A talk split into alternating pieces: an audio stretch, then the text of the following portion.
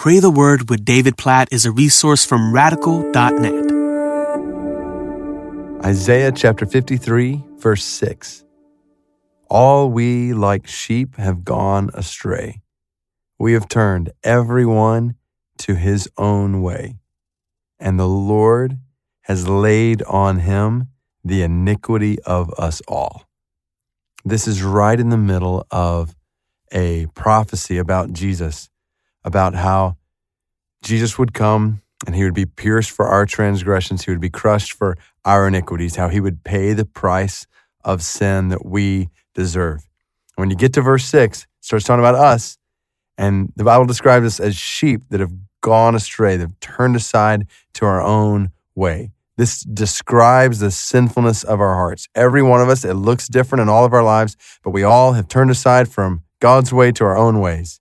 And we are continually prone to do that even when we have trusted in the forgiveness that God gives. We're still prone to turn aside from God's way to our own ways. So there's a lot of teachers and even preachers today who would tell us we should believe in ourselves. We should have confidence in ourselves. We should be proud of ourselves. But that's not what the Bible's saying here. The Bible's saying you're like a foolish sheep. You think you know what you're doing, but you are clueless. You are so prone to wander, just like sheep. You look at sheep in the world. I've never been a sheep herder myself, but reading about them, seeing them, like sheep are not the smartest of animals. They're prone to wander all the time, wander off aimlessly. They have no defense mechanisms when they're in danger. Their only possibility is to run from that which is endangering them, but they're slow. Sheep are not smart animals. They're prone to wander. And that's the picture God in His Word is giving us of ourselves, all of us.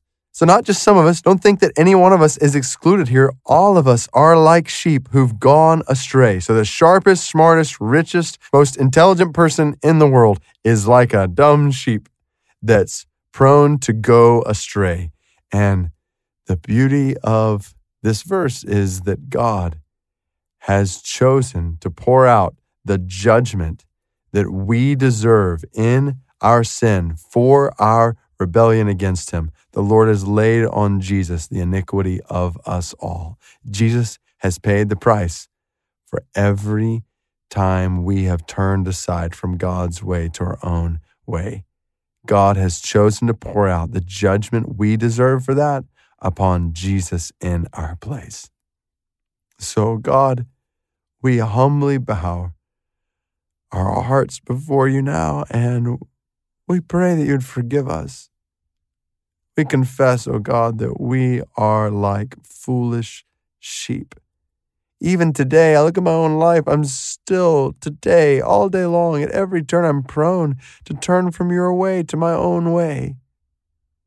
And see this in my life. Help us all to see this in our lives and, and to be humbled in it and yet at the same time to see your grace and mercy. Thank you, God. Thank you for your love for us. Thank you, Jesus, for paying the price for all of our wandering and our rebellion. God, thank you for sending Jesus to make it possible for us as sheep who've gone astray to be brought back to you. Thank you for your love for us to bring us back to you. And in light of that love, we pray today, help us not to wander. God, help us not to wander. As those who've been saved from going to our own way instead of your way, God, help us to live walking in your ways according to your word, the accomplishment of your will. God, help us to walk humbly with you today according to your ways. In Jesus' name we pray.